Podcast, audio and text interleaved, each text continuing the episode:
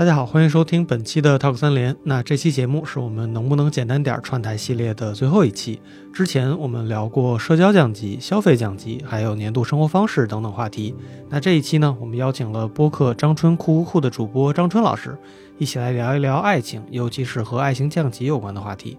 张春酷酷酷是心理咨询师张春用多人直播的形式录制的一档个人播客，或者说是一种性别视角的心理咨询实验。感兴趣的朋友可以去订阅收听。那在这期节目里，张春老师也给我们带来了很多启发与思考，比如说我们花了一些时间去梳理我们谈论的爱情究竟是什么等等。那各位也不妨多一点耐心去听一听这期节目吧。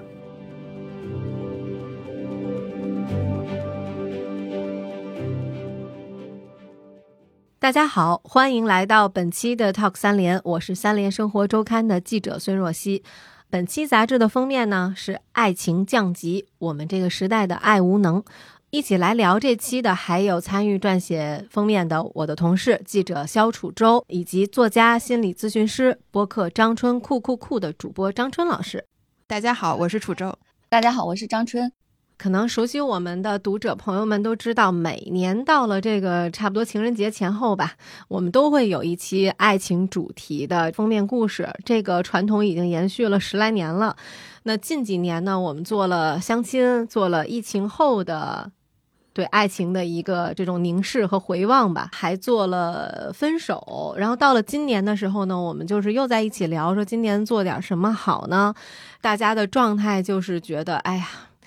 别做爱情了吧，爱情还有什么可聊的，我们没聊的吗？然后而且大家好像整个的状态就是觉得说，就我们部门的人啊，反正我们坐在围坐在一个桌子旁边，就觉得谈恋爱的成员很少，就觉得为什么呢？就是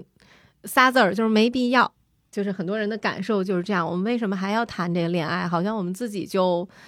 过得就挺好的，然后但是这个好像又不是，就虽然是我们围坐在一个桌子上聊出来的结果，但又好像不是仅仅我们这一桌人的这种心理的状态。我不知道从张春老师工作的这个接触到那么多的个例的这种整个的感受来讲，是不是这样？然后包括楚舟，因为楚舟其实我是我们桌上唯一一个在谈恋爱的而且准备结婚的人嗯，就我确实能够感觉到，至少我的同龄人，我是九二年三十出头，嗯、呃，同龄人里边，特别是女性，大家对恋爱这件事情的兴趣在消退，然后甚至会觉得为恋爱付出过多的精力和时间是呃恋爱脑，会会对它带有一点这个批判的感觉在里面。然后，所以我你被批判了吗？我我觉得每一次我在桌上说到这个我要结婚这事儿，大家就有一种不可思议的眼神，至少是我们可能是嫉妒我一直是一个特别喜欢谈恋爱的人，就是至少这个成年以后吧，就没断过谈恋爱。我觉得反正我自己的这个情感需求是需要另一个人来给我满足的，就是有我需要一个恋人给我一种呃，归属感或者一种情感支撑，我也不会为恋爱这个分手啊、失恋这种事儿苦恼，所以我觉得恋爱整体来说对我是一件挺有益于心理健康的事儿。对，就好像像我们持这种观点说，哎呀，别谈了，有什么可谈的，或者什么怎么样的人，可能同样还是知道爱情是一个很好的东西，然后你在恋爱里的状态还是让人觉得。呃，幸福也好，或者甜蜜也好，但是你同时的那个痛苦，或者你需要付出的那个精力，是我们现在可能有一点没有办法负担的，是会可能有这种感受，嗯、所以觉得好像爱情就离我们远点吧，就是我干脆我宁可不要，我也不想付出那个痛苦。对，我我是对这种现象我有一种自己的感受在里面，我觉得是大家嗯，希望从爱情里面对爱情的那种期待变了，就是以前我们父母那一辈啊，或者是更往前啊，比方说我是学俄罗斯文学的，你在这个俄罗斯人的这个文学作品里了能看到要死要活的爱情，就他们好像明明知道这是一件飞蛾扑火的很痛苦的事情啊，比方说安娜·卡列尼娜，但是他要的就是这种极致的感受，要的就是这种全身心投入，然后得到一种强烈的情感波动、情感回馈的那种感觉。他并不害怕或者并不回避那种痛苦，但是现在我们好像特别喜欢在情感里面，在两性关系或者是爱情里面讨论我是不是一个独立的个体，我在里面我的利益有没有受到损害，我的自我有没有被侵蚀。嗯，我觉得是这种嗯、呃，对爱情的期待值的变化，让我们觉得好像爱情从很炙热的一个东西变冷了。会不会我们所收到的这个爱情教育是有问题的？是就是剥夺者写的爱情。我追根究底一下，就是我们想象中的那种爱情和今天我们通过一些现实，最后有很多的人意识到，哎，我得为自己多考虑一点，我不能从十八岁、十九岁就开始为一个男人燃烧，然后为他付出一切，然后像得一场热病一样的。这个听起来，就我真的去体会一下，当我没有死于这个爱情的时候，我就感觉这事儿不靠谱，它对我真的非常的不利，它看起来对我没有任何好处。有没有可能人们所谓的这种自我的意识是吃了这些亏以后，发现书上写的这些靠不住呢？毕竟绝大多数的书都是男人写的，然后男人会把女人作为一个什么样的对象来写？我们能从这种文学里面去学习爱情吗？对，但是我是觉得也有很多女孩是看着女作家的呃书长大的。我我不知道你有没有分析过女作家写爱情跟男作家有什么不一样？嗯，女作家的学习不也是通过男作家的写作吗？因为过去没有女人写书啊，或者很少，就是我们所有的人都是在这样子的教育里面长大的。那琼瑶嘛，琼瑶是一个写爱情的一个专职爱情作者。哎呀，我小时候真是没少看。我小时候的梦想就是有一个男人疯狂的爱上我，然后但是我已经心死了，然后我变成了一个残疾人，被他拿轮椅推着，我就觉得这个是最凄美的。一帘幽梦也是，好像还有一个叫我是一片云还是什么的，反正这是我看的第一部。然后我整个人，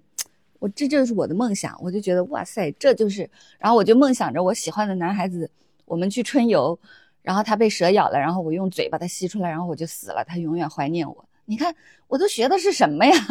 我觉得今天的我比较自私，我心里想，如果爱上一个人就得为他去死的话，我还是不要爱了。我感觉这个对我的生存和发展还是有好处的，我还是应该学这种爱情观。我我现在回头想。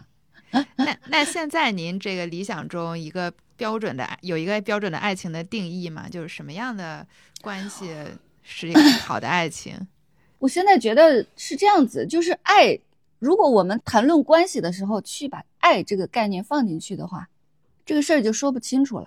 我想提议，就是我们在谈两个人的关系的时候，比如说我在谈我跟这个人想要达成一个什么关系的时候，我想要先谈一谈我跟他的权利的关系，谁是更有权利的那个人。权利的关系和平等，就是先谈一谈我们之间是否拥有平等。如果没有这一切，我们就直接先去谈爱，它就是什么都说不清楚。就是爱就是一个使得事情变得模糊说不清楚的一个动词。我现在对爱是这样的一个感觉，能不能先把这个爱放到一边，我们先只谈我们之间是否达成了平等、尊重，我们是否有相同的权利。有了这些基础以后，我们再来谈这个一对一的爱。因为爱是两个人的事情，所谓的亲密是两个人的事情，那这件事情你们要怎么搞，都外人无法智慧。但是谈到平等、尊重、权利，这些是我们能够拿到公共领域来谈论的、来讨论的。嗯，这这是我对爱情的一个看法，就是爱情本身不能公共的讨论，但是爱情之前可以讨论。这两个人的关系，用李银河的看法来说，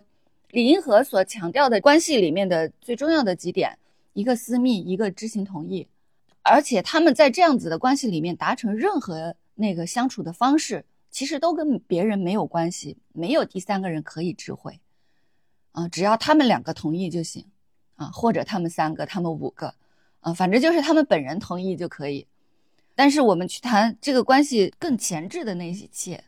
我们只能谈这个部分。张老师，您觉得什么算爱情啊？我一直在想您说的那个，就是比如我们在文学里面可能被脑子里固化的这种爱情关系应该是什么样的，不管是男作家建构的还是女作家建构，或者他们可能是同样的社会结构建构出来，所以它没有什么差别，然后让我们脑子里会去想我在爱情里应该是什么什么样。但是我们现在会去想，如果我在爱情里我应该对一个人怎么怎么怎么样，但是因为我觉得我已经我的爱情观的形成，就觉得在在小时候在还很年轻的时候就会有一个到现在都根深蒂固没有办法就被改变的，就是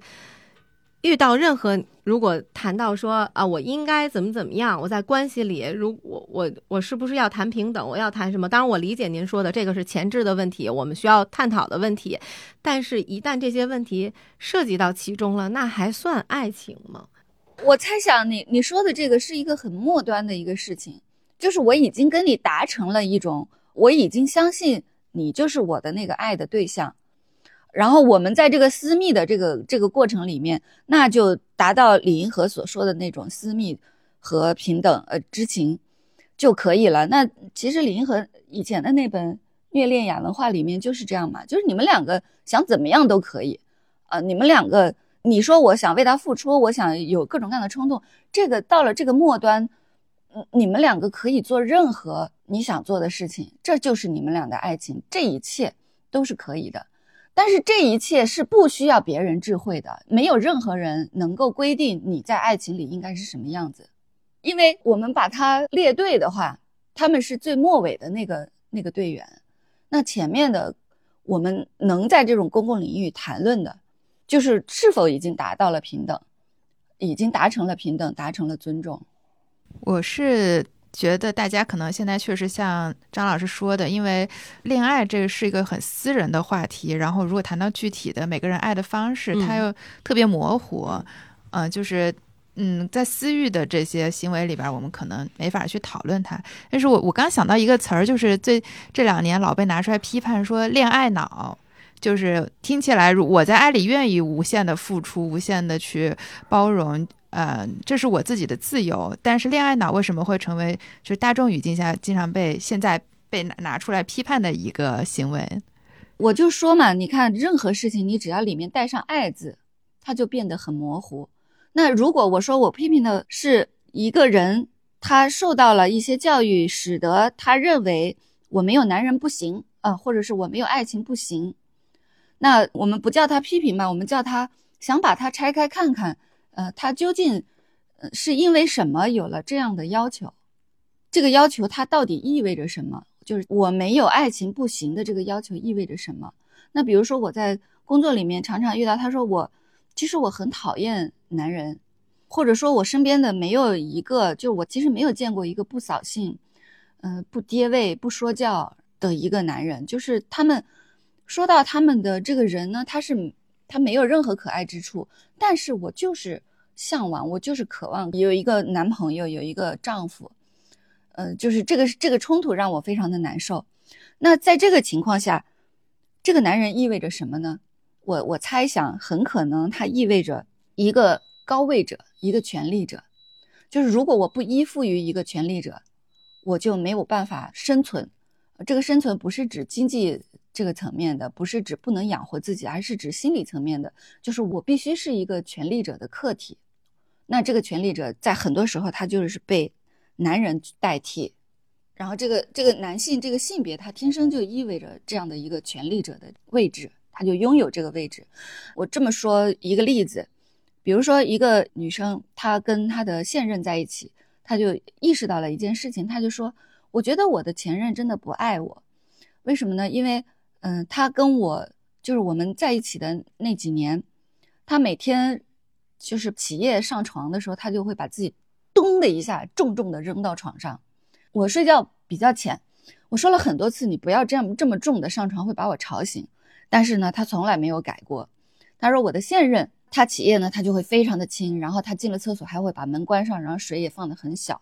然后他说我知道了，我的前任不爱我，而我的现任是爱我的。我说你可不可以换个角度想一下这个事情，你的前任如果是你的室友，不是你的男朋友，你的室友每天晚上都把你吵醒，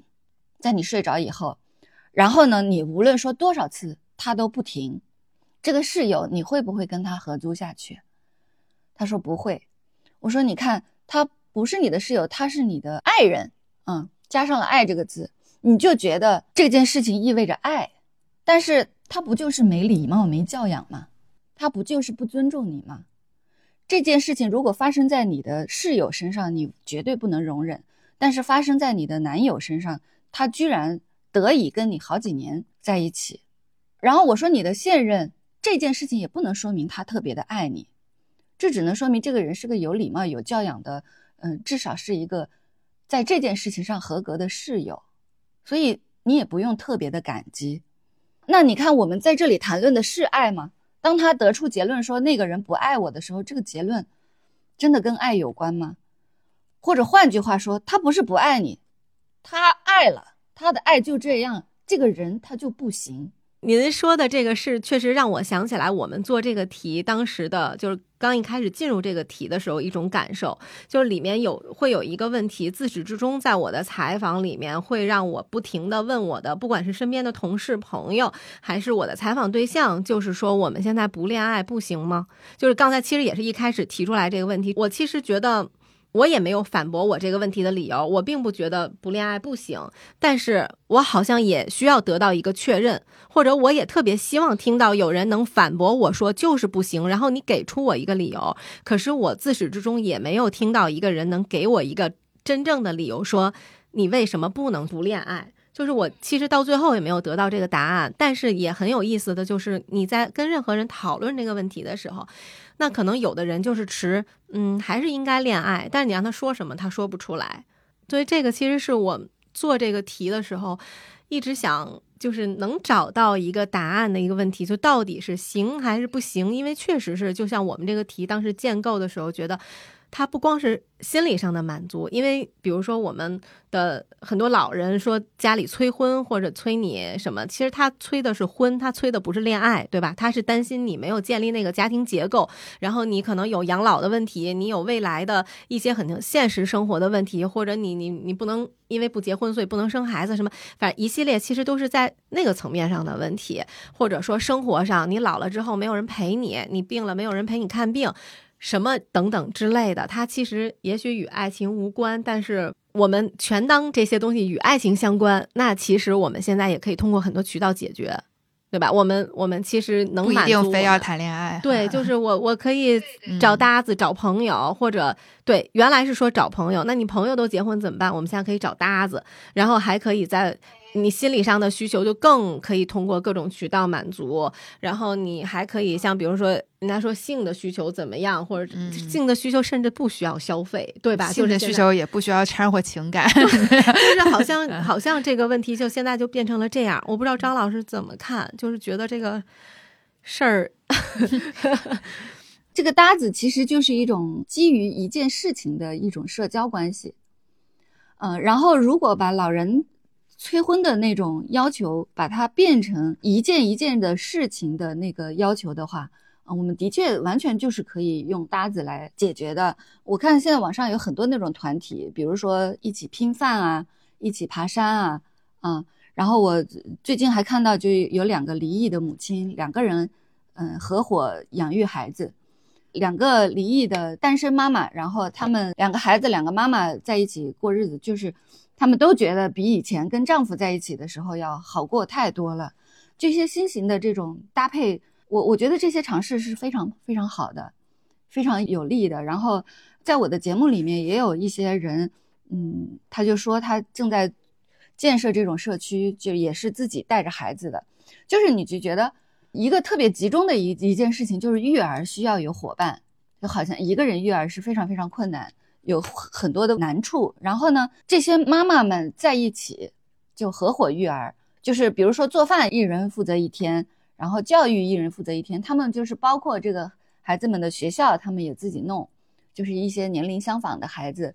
这种社区这种尝试都已经在进行了，就现在已经有各种各样的这些实验了。我觉得这是非常非常好的现象。我恰恰觉得哈，就是我们可以把这所有的这一切都把它解决，都通过各种各样的方式去把它成立了，然后我还想跟你在一起，去进行一种亲密的一些连接，呃，这个时候也许就是爱情了。就我不是想要一个保姆，我不是想要一个打手，呃、也不是实用性的需求，嗯，就是我对你欲无求，然后我还想跟你在一起，我还是觉得我跟你在一起比我自己要更好，我就是需要你，啊、呃，我不需要你为我做任何事情，但是我就是需要你。那也许到那个时候的那个爱，我们很难想象，就是我们原来想象的好像是一个全能搭子。这个全能搭子有个什么问题哈？就是我有一些在很多的来访身上都会有这个疑惑，就是我觉得我应该有用，比如说我要为他提供情绪价值，提供经济价值，这个这个男性来访尤其明显，就是我我现在病了，或者是我现在怎么样了，我不能挣钱了，所以我感觉我已经没有用了。我没有用了，那么我就会失去这个关系。我我说，那你有这些用处，你想要的用处是什么？就是你说，他说他很温柔啊，他他对我安抚，他能听我说话，嗯、呃，他能愿意怎么怎么样。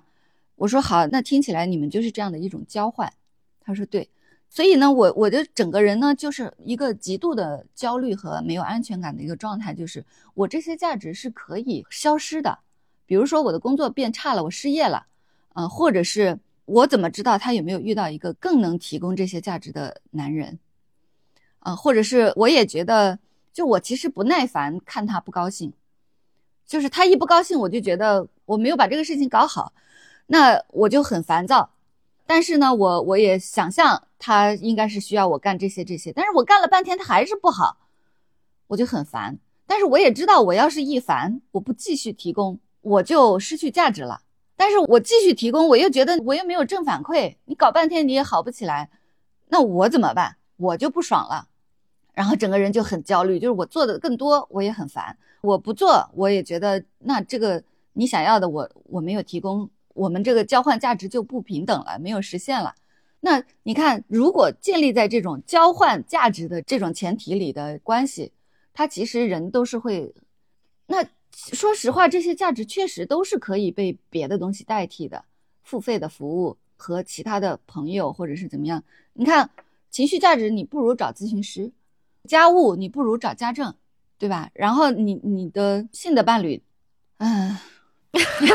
也可以解决，也可以解决，也可以用不谈恋爱的方式解决。呃、我我我是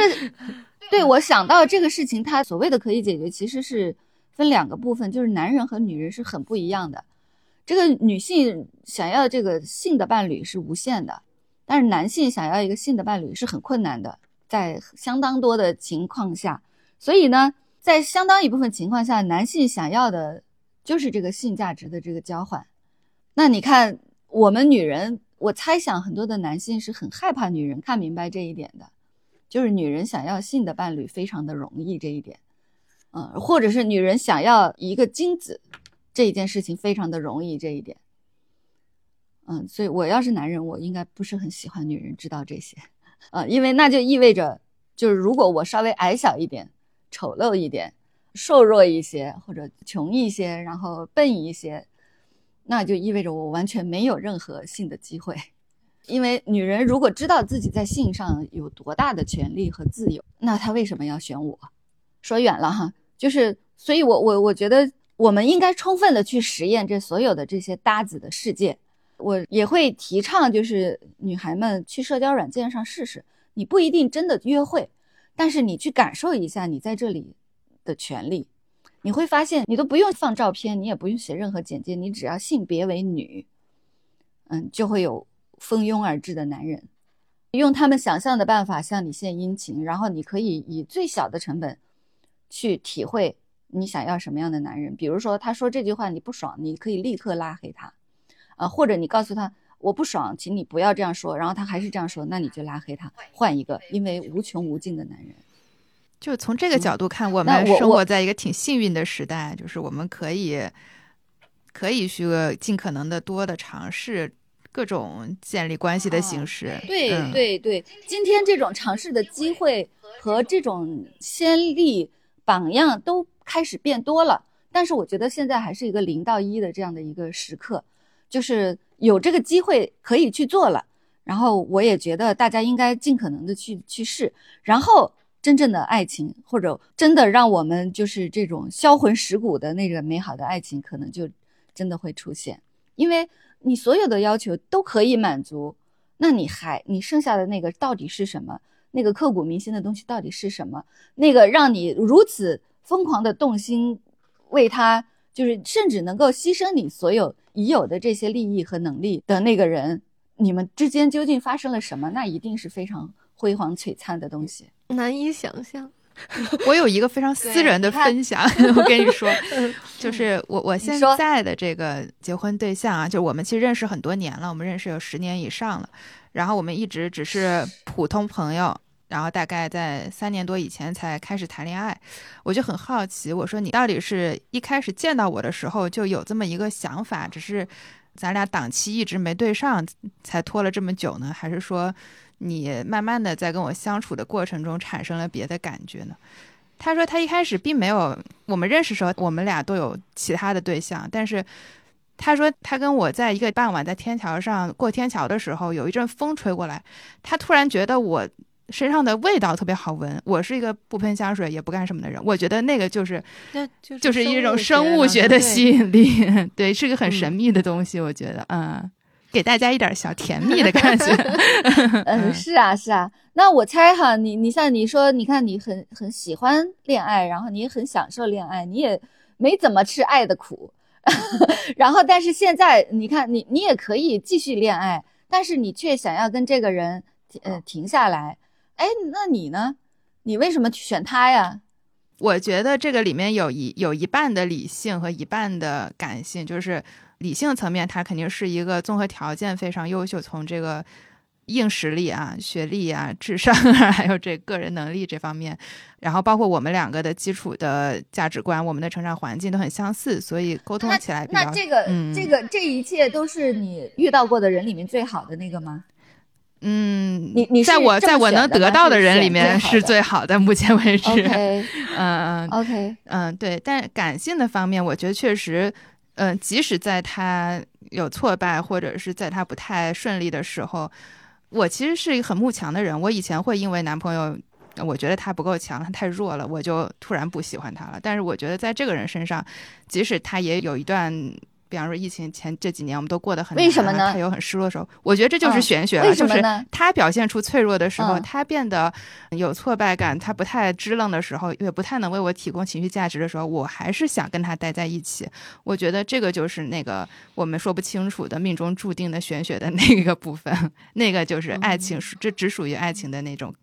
部分。嗯，就我我现在会有一个怀疑，就是我们在真正在确保自己完全的独立平等的前提下，我们是否在爱情中，爱情的是是不是有一定有一种体现，就是付出或者是让渡自己的一些权利，一种心甘情愿的付出。咱们这一期我们其实有好几篇文章哈，我是去写的那个婚纱照销毁的故事嘛。其实婚纱照销毁它就是去年四月份开始有一个抖音的博主，他在他他是本来是一个固体废物处理厂，呃，然后他突然就是想做一些对个为个人处理隐私物件、隐私物品的这个业务，本来是想处理回收一些旧电脑、旧手机，给你消磁啊、删除这些电子数据。后来他发现呢，嗯，有很多人会主动来找他说，你能不能帮我处理掉我的婚纱照，因为我离婚了或者我分手了。因为婚纱照这个东西它体积非常的大，然后那个质地非常坚硬，个人在家里是很难把它扔掉的，然后上面又带有你的那个脸嘛，你有隐私信息，而且还有一些情感的东西在里面，所以一般人没法扔出去。硬核的那种婚纱照到底是谁发明？台湾老板带进来的。嗯嗯，然后这个大哥就发现这是一个很好的生意啊，所以就在社交软件上面宣传，就说我可以帮大家销毁婚纱照，然后也拍现场的这种销毁视频给网友分享，大家也很爱看，因为很多人可能他觉得很解压，看那个视频就是你把那个美好的爱情的象征物扔进一个粉碎机里面，然后那个粉碎机就无情的给它咔啦咔啦咔啦碎成碎片。呃，就是很多人在下面评论，哎，他他发的那个视频里面有脸吗？没有，他都会做喷漆处理，就是把两个人的脸喷成黑色、哦、嗯，就是他都征求过客户同意的、哦、你你可以给我拍，然后我给你喷上漆我再拍。大家很多人会在下面评论嘛，就是说要有几种吧，一种就是说现代人的爱情太脆弱了啊啊，也哎呀，这个我们真的很需要这种服务，呃，离婚率越来越高啊，我们这这这大哥真是那个胜造七级浮屠。给人家处理这些婚纱照收钱吗？嗯呃，收就是一般的废品，收废品的那种价格，就是你快递费自理啊，因为东西很重啊， oh. 但是它处理的话就是差不多五公斤五十多块钱这样，最多就是二十多公斤， oh. 不到二百块钱，嗯。呃，反正就是处理废品的价格不是一个特别的价格，不是不是，最多的一个上海的姑娘花了五百块钱，因为她可能就是不太计较，那个快递员坑了她，快递员以拿着她的婚纱照，以为是她要精心保管那个什么东西，给她打了一个木框，大木框，啊、特别重，像运了自行车一样。对，那最后、啊、一个误解，对、嗯，送过来花了五百块钱，就比她远远远高于她的那个处置费了。嗯，但是大家就是要急于摆脱这个东西，甚至有的人可能为此困扰了十来年了，就是他他已经要已经要第三次结婚了、嗯、他把前两任的一块儿送过来。大家很需要一种物理上的解脱。嗯，所以我就是去写了这么一个现场，然后他在中间遇到的形形色色的人吧。嗯嗯，对，但是我去之前我以为这是会是一个关于现代人亲密关系太脆弱或者很容易破裂这个一个比较悲观的故事，但是我去了以后我发现销毁的这个大哥他本身他觉得是因为大家还渴望爱情，还希望有下一段开始，所以才来销毁，给上一段画上一个句号。对，是的，不然这些东西有有什么好弄的呢？而且不是说销毁这个东西，是离婚恰恰是因为我需要亲密，我需要爱情，有一部分是因为我被害了，我得离开这个这个关系，那还有一部分那就是因为恰恰是因为我需要亲密，我才，要不然你就这么过就好了呀，我要不向往更好的关系更好的爱情，那我就这么过呀，那正是因为我这么过我觉得不够，我想要、嗯、所以我才要重新开始，我要去寻找新的东西新的关系。对，就我们现在可能就处于一个正在打破传统的爱情的概念，然后又没有形成新的固定的模式的这么一个过渡阶段。 对, 对我们定这个题，我们老说爱情降级，就好像我们造了一个词儿，但其实写这个过程里我也是会有这种感受，就是觉得我们到底是爱情降级了还是升级了，就像刚才张老师说的这样，他可能就是表面上看我们冷淡了，或者说我们不愿意接近这个爱情这个东西了，但可能是因为我们内心深处对他的要求或者说对他的想象可能更高了，因为其他的就像您说的很多需求我都可以被满足了，那什么是配得上我觉得是爱情的东西，我要寻找那个可能它反倒是一个升级的一个态势的寻找。嗯嗯，很难说清楚。是，就是可能以前老人们都说哎呀就过呗，还能离咋的，就是不过了就就得离咋的，嗯，可能就变成了这样的一个样子。哎呀，但是我不知道你们有没有听我的节目里面的那个有两期讲离婚的，其实这些离婚就是相当一部分离婚不是因为没有爱情，是啥情也没有，就是人情也没有，哪怕是以比较差的这个前提，比如说搭伙过日子啊，这些人都达不到，所以我我觉得我们得把这个爱情和婚姻这两件事情分开聊。人们进入婚姻的时候，我相信有相当一部分就已经降低了对爱，婚姻才是爱情降级，嗯，然后离婚才叫爱情升级，嗯。嗯婚姻其实是把就是说把爱情降为或者是固定到了一个法律和物质的层面，一些实用的需求、嗯、婚姻基本上嗯、呃，就是它最本质的它是一个财产制度嘛，它是一个经济制度，它是一个经济共同体的一个制度，其实它跟爱情没有什么关系，但是、呃、婚姻是一种法律手段，它把你的经济利益更多的绑定在一起，那这个经济利益除了包括财产以外哈，还包括比如说继承啊、呃、姓氏啊、现在的收入、往后的收入等等，人际关系，它是一个经济制度，所以你看你用一个经济制度去保证爱情，这本来就不对劲嘛，它就不对劲，婚姻就不是爱情的结果，我想它是一个达成某种一致的经济规则，但是你你想在恩格斯的书里面，他是说婚姻是为了保证每一个男人都有自己的专属奴隶，也有他的道理。嗯，所以比较理想的生活状态是找搭子过日子，然后同时去谈一个和生活无关的恋爱，纯粹的恋爱。但是我会觉得，就是这种所谓说是理想的状态，也可能是不可能的状态。就是你一旦陷入爱情里了，你就会想要跟他可能过日子，是吧？我的那个节目里面就有的有一些女孩就讲，她说不管我是结婚，呃，现在恋爱我也不同居，然后我将来结婚我也不想住在一个房子里，啊，她说就算结婚，有一个女孩说我要自己的房间，然后还有一个女孩说自己的房间对我来说是不够的，就是我我需要。就是各住各的，还有一个人说就是最好是就是住一个小区，就是这个距离。然后也有人说，也有这种周末夫妻嘛，甚至不住在一个城市，有点像和妈妈之间的最佳的距离哈、啊嗯就是，一碗汤，就是说和你的父母的距离到底多远最合适？就是你端过去一碗汤还没有凉。嗯就大概这个距离，可能就是像您说的同一个小区，就是彼此又能互相照应，但是呢又别太近，互相不要有太多的那个空间的交叉，会产生很多更多的矛盾。但是他们同时又需要有有这种连结在、嗯、那所以你看，就是我一开始的这个意思，就是爱情的要求是个人不同的啊、呃，它没有答案，而且这不重要。而且有的人就恨不得，肯定也有，就是我恨不得跟他绑在一起啊、呃，最好我们俩之间连着一条线啊，连着一根绳儿，啊，就一步都不要离开。就我，我也真的认识这样子的伴侣，他们就是工作生活全部都在一起。但是你看，这一切都可以，嗯，我还知道，就是就是他们是必须二十四小时把视频都开着，就是虽然他们就是不管在干什么，就是要开着视视频。就只要是两个人不是脸对脸。据您了解啊，我就很好奇，这种需求它会是长久的吗？比如说他这两个人的性格他就是这样，他就有这种需求，是热恋期他需要这样，还是说他真的以后都可以？你这个长久带着一种批判的意味啊，不是因为因为就是你的意思是不长久不行？不是不是不长，那他就是暂时的、嗯，他现在就是这么炽烈啊、嗯嗯，他就是此时此刻就要这样一种。啊也没有问题啊。对，不是我，我不是说觉得他应该长久，我反倒是觉得他此时此刻，或者他处在一个最所谓爱情的那种热恋期的时候，我还是可以理解。但是如果他经年累月，就是一定就长期需要这么紧密的绑定，那对我来说就觉得有点喘不过来气了。人家也没让你这样，就人家自己要这样，关你啥事？对对对，关我屁事。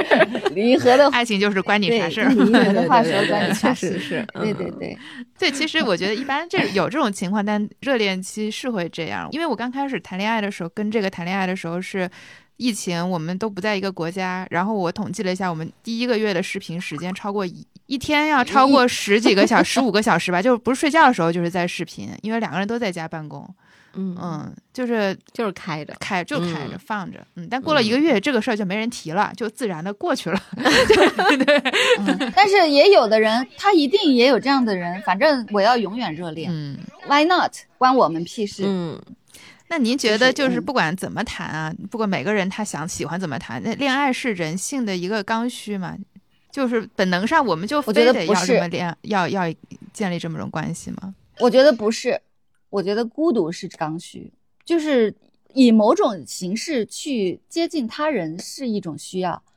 但是你不能说恋爱是不是需要，因为恋爱到底什么意思我们不知道。好，我们先把它放在一边，但是我觉得以一定的程度亲近他人是有需要的，但是也有的人他就是不想非常的亲近别人，我就不想就是比如说交换体液，打个比方哈，我我觉得我跟你视频聊聊天就算很亲近了，这就是我对人和人的关系的一个极限了，所以我只能说和一定数量的人保持一定程度的关系，或者是产生一定程度的关系，这是一些需要。但是你说，呃，恋爱是不是需要？我不知道恋爱什么意思，是指就是我要永远热恋的意思，还是指我要当周末伴侣的意思啊？还是一碗汤的这个意思？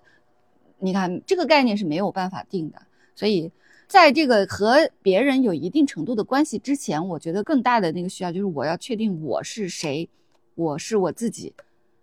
我独处的需要和有关系的需要，这都是天然的。嗯，但是他们的程度是有区别的，而且自己和自己也是有很大区别的。你像我现在，我的社交是非常非常少。这个在以前的我是想象不到的，就是我我不能想象有一天我会是一个这么一个寡人。嗯，但是现在我就是这样的一个感觉，就是哎呀，不是很想保持很多关系，非必要社交和必要社交都很少。我也是到了现在这个年纪，就回想就各方面的那个社交的需求、嗯、不管爱情还是朋友什么，可能都跟以前不太一样了，就是嗯、呃、相处的方式。但是另一方面呢，嗯嗯，另一方面就是一方面就是比如说我们像我们这样子在工作中进行一个合作啊、呃，这些是我的一般的这个社交关系。但另一方面呢，我又发现就是我我意识到了我不能有敷衍的关系，我不想要敷衍的关系。就是另一方面，我对于那种亲密的那种需要是更大了，呃，这个大到什么程度呢？就是我不要凑合，就是我我想要和人们去谈话的时候，我就想要问那些不愉快的问题，嗯，就是你的生活有意义吗之类的，就是这种，嗯，我我就想要那种百分之百的关系。我想要我们双方都把我们肺腑掏出来，然后我们赤诚相对，就要直戳灵魂的，对对对，那那我也知道，但是这是恋爱吗？我觉得也不是，这个跟男女无关，跟性也无关，呃，可能可以有关，但是它可以无关，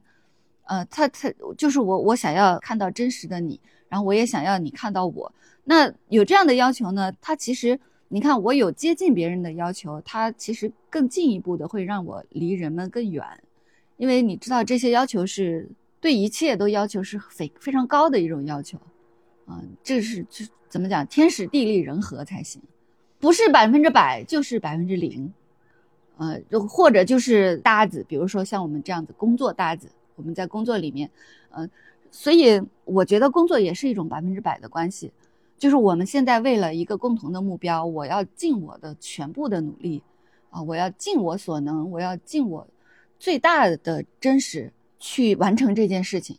啊。然后但是可能出了这个直播间啊，我们没有就我们现在讨论的这一切再进行下去，我们也没有因此成为朋友，但是我想要这一刻我们在一起的这一刻是百分之百的，我知无不言，言无不尽。而且有的时候会很尴尬的是，我也就是我其实我也总是这样要求别人，但是你知道这个天时地利人和嘛，不是总会达到的。咱们刚才谈到了很多权利，对吧？就是这些前提，比如说您给我们举例、嗯、这个都是在异性恋的这个前提里，所以它会有很多问题，比如权利的问题，比如生育什么，这些它是天然的，女性处在什么位置、嗯，那是不是从这个角度来讲，那如果是同性的关系里面就更容易产生我们所谓真正的爱情、嗯、但我想您会问我，那真正的爱情是什么？我不会想反问你、嗯、我同性恋在这个异性恋的世界里面这个问题一点都不少，而且还更多、嗯、一样的呀，就是我们大家都对平等尊重的关系非常的陌生，那到了同性恋这个框架里面，它其实是更更陌生。为什么呢？因为他们其实是同一性别，但是它又在一个我们所学会的这个所有的关系里面都带有这个天然的性别不平等的这个关系这个前提。那现在我们性别上平等了，那我们怎么在一个没有性别不平等的这个框架里面去进行我们的关系呢？比如说两个男生在一起，两个人都觉得我不是那个应该做家务的人，然后两个人都觉得我要是做了我得有人夸我，我们都是男人，我们男人就是不做的，然后有一个做了，他会比一个做家务的女人他要求更多的反馈，更多的正反馈，更多的赞扬，更多的那个嘉许，那那个不做的呢人呢，他会有更多的理直气壮。那如果是一个不做家务的女人，他会他在这个不做家务这件事情上是会有一个天然的已经被教育好了的我不做是有一些理亏的的那个基础的。包括女人，比如说女人，那那我们刚才说的是两个男生哈、啊、那我我们都是优势性别啊、呃、我们谁要听谁的。两个女生，如果我我说我想要一个一个我我随便举个例子啊，呃我想要一个礼物，然后对方呢就他他不但送了这个礼物，他还送了一些别的，这个放在异性恋的框架里很很 OK， 对不对？惊喜。但是在同性恋的框架里，很有可能这个女孩就觉得我再次感受到了我不被尊重为什么我说我要这个，你要多给我这些？你像这种情况已经不是一次两次了，我想要的是这个，你为什么就是不听我？啊，就是天然的认为他应该更理解我。对，而且在这个同性恋的框架里面，他有可能对这个平等有更多的要求，所以同性恋他也生活在这样的一个有着性别不平等的基础的世世界里面，然后去创造平等的关系，对所有的人来说都很难，而且这件事情对所有人来说都是一种创造，它都是新的。嗯，就像我们刚才说的《战争与和平》《安娜卡列尼娜》这些书里面，他们没有教给我们平等的关系，呃，女人和男人如何是平等的关系。这个我们无论在身边也好，在朋友里面也好，在古往今来的文学作品里面也好，在汗牛充栋的这些人文专著里也好，其实我们对于平等的学习都非常少。